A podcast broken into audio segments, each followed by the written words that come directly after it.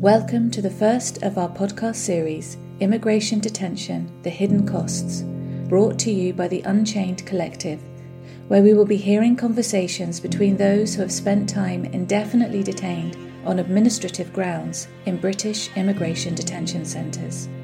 The aim is to raise critical awareness through the powerful voice of experience of the destructive impact of immigration detention on many levels on individuals, families, communities, and society at large. Discussions encompass the ongoing harms of being dehumanized and criminalized, the stigma and rejection individuals face upon release into the community, as well as the economic impacts of this system on individuals and society as a whole. However, these conversations importantly also demonstrate the strength and powerful resistance of those targeted by this system. A crucial question is raised why is this system that destroys lives, wastes public funds, and fosters division in our society allowed to continue? Can we envision alternative ways of being together in our shared vulnerability? Can we build a society where everyone has the right to breathe? Ultimately, these powerful accounts serve as a collective call to action when future books chronicle the history of systematic incarceration and torture, sometimes resulting in death, of predominantly non white individuals for crossing borders, what role would you like to have played in that history? This is a question this podcast series compels you to ask yourself.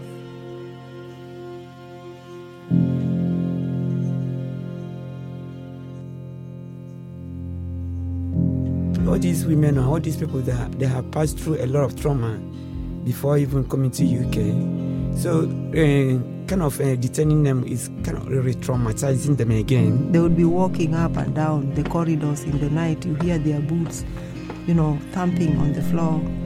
You couldn't sleep because they would be taking people uh, to deport them in the night. The whole idea of a detention system. But they didn't tell me why I was detained. It's based on past experience of colonialism. I still now don't know why they detained me. The detention made us to be alienated from each other. Nobody wanted anything to do with me because they felt I might have committed a crime. I'm being labeled as a, a criminal, so I, I, don't have any freedom. The wastage of money involved in running this whole institution. And you just feel losing my identity, having to get adjusted to, you know, being called out through a number. I feel like I mean just a number. You are unwanted. You feel like you are really not like a human being. Able-bodied men and women to be behind bars is an economic waste, is a human waste. We need to counterbalance the negative rhetorics that are coming out there that immigrants are nothing but a burden to society. And this hatred to hate other people who are not English. Knowledge, they say, is power. Ignorance is a very big disease. They want to silence us. It takes courage for us to be here. I refuse to let their system break me. I don't want to be a victim. Rather, I want to be a victim.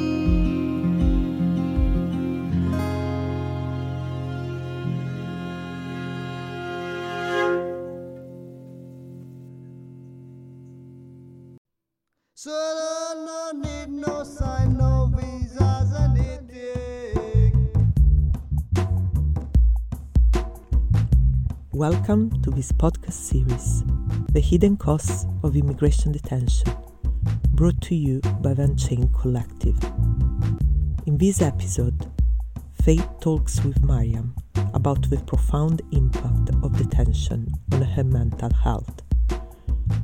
She calls for radical changes to the system, from proper risk assessments prior to detaining people to community based alternatives to detention. However, whilst detention continues, she calls for support for people once they're released and speaks powerfully about the importance of raising awareness of the realities of detention. Knowledge, she says, is power. And ignorance is a very big disease. With awareness, she concludes, tomorrow will be a better day.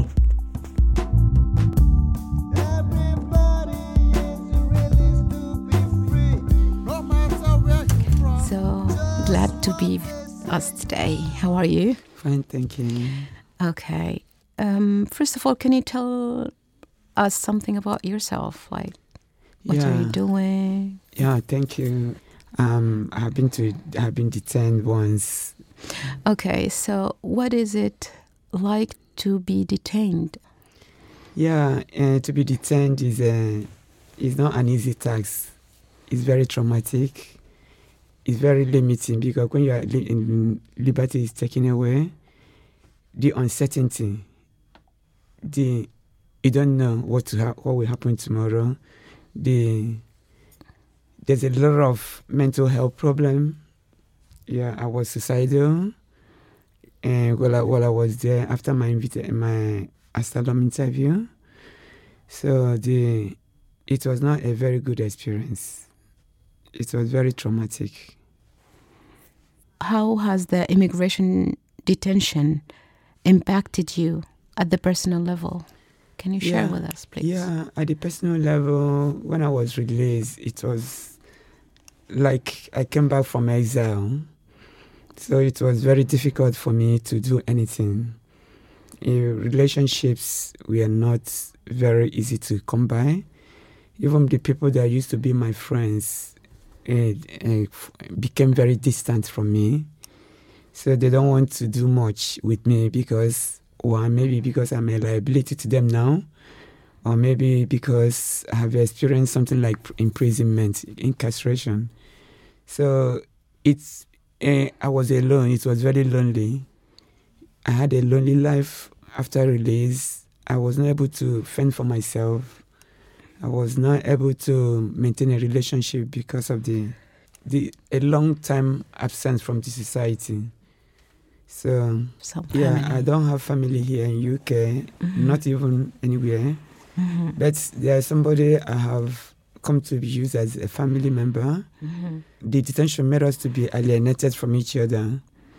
Although he still allowed me to come back to his house, but the trust and the friendship that I had with him was kind of strained because he wasn't sure exactly who I am. So it affected my my personal life and the the person I, I I can say is my family member here. How about the community? Yeah, the community, the community, they're looking at me somehow as well because the day I was arrested, they were all around, so they saw the the show, the Home Office uh, exhibited as if I was an armed robber. So when I came back, uh, they kind of they were not really free to to relate with me. So it wasn't a very pleasant one. Oh, okay. How has the experience of immigration detention affected your level of trust? it, it impacted my trust because of, um, for those people that call, I, I could call my friends because they should have been people helping me, but because I had a challenge of renewing my visa or being there, so they they alienated themselves from me. So it made me not to engage in to actively engage in relationships. So it, it stopped me from engaging with anybody. So because I don't want to be um, you know, be alienated after making a relationship, uh, developing a relationship. So that's how it affected me. Yeah. So, um, you've been through a lot. So, what do you think we can do differently, like regarding detention centers and, um, of course, the immigration um, situation in this country?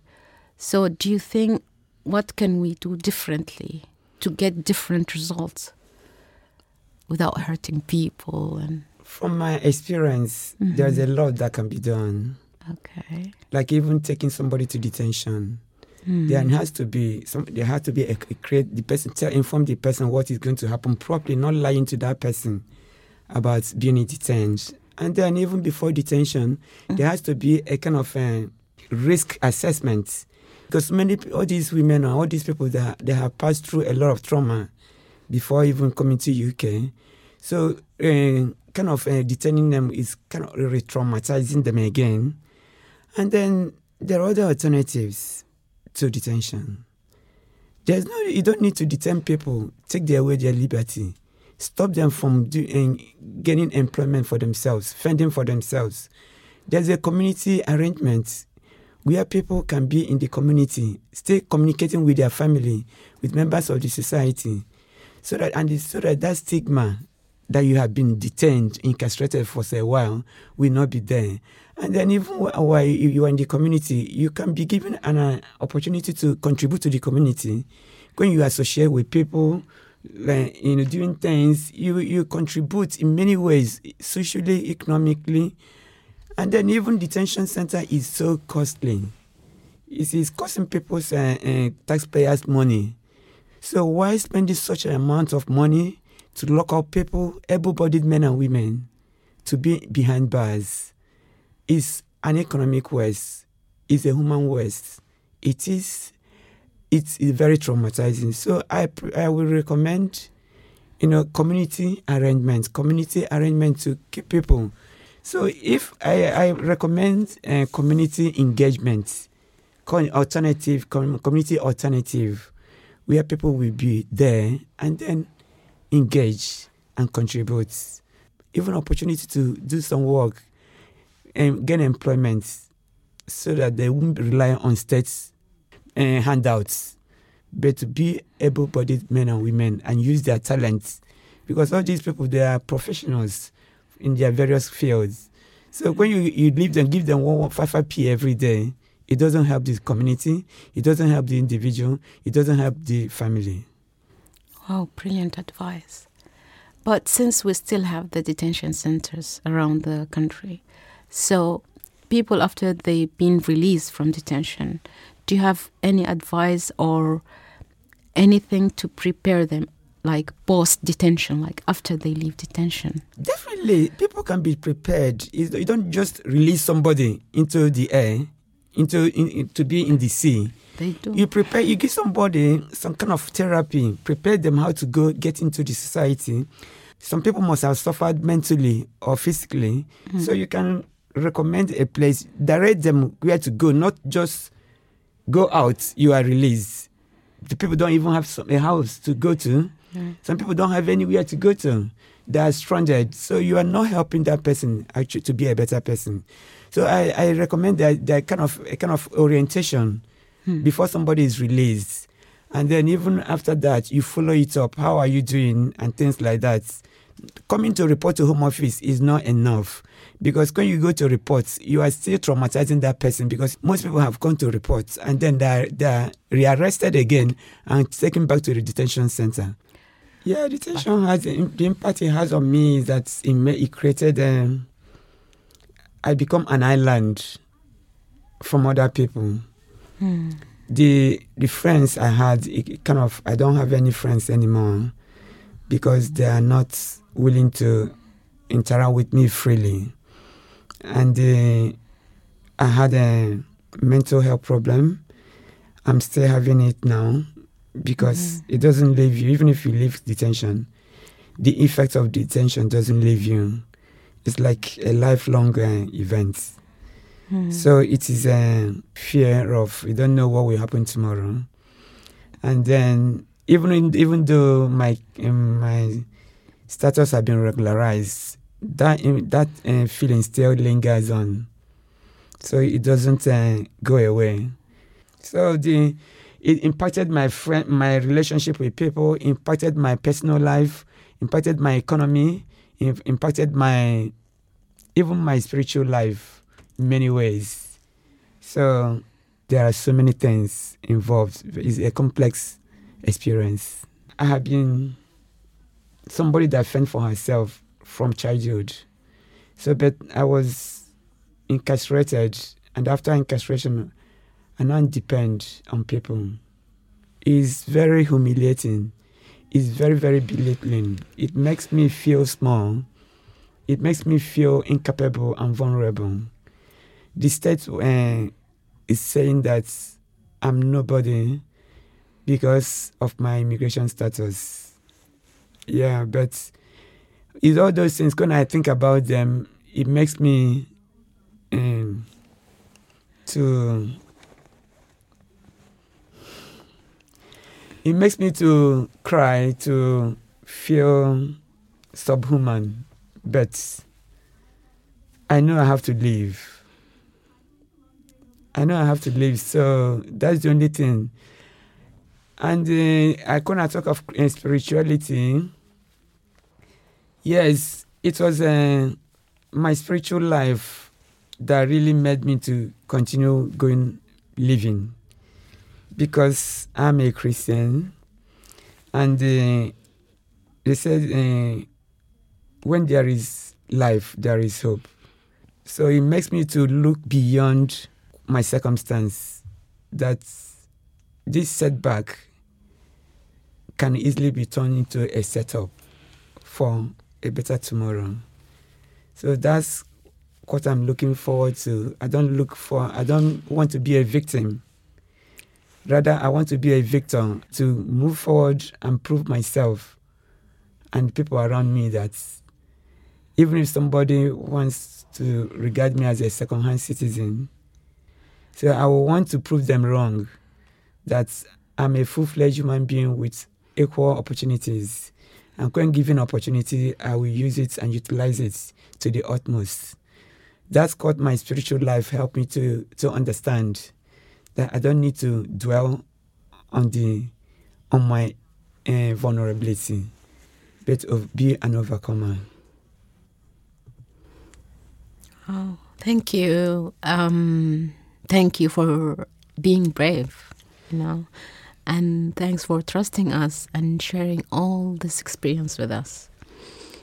But um, that's why I really like to work with beyond detention because a lot of like extraordinary people that I'm dealing with every day, and I'm getting my power from them. It's a very good thing to continue because um, a life unexplored is not worth living. So you detention center is a life I've explored. Nobody can take the experience from me. And that experience has given me a voice. And that's why I'm doing my program in the university to be a voice to those people that are voiceless, to uh, be able to tell the world and put documented that this is what is happening. Because awareness we help people to understand. Because without awareness, without understanding, the policies will continue to be the same.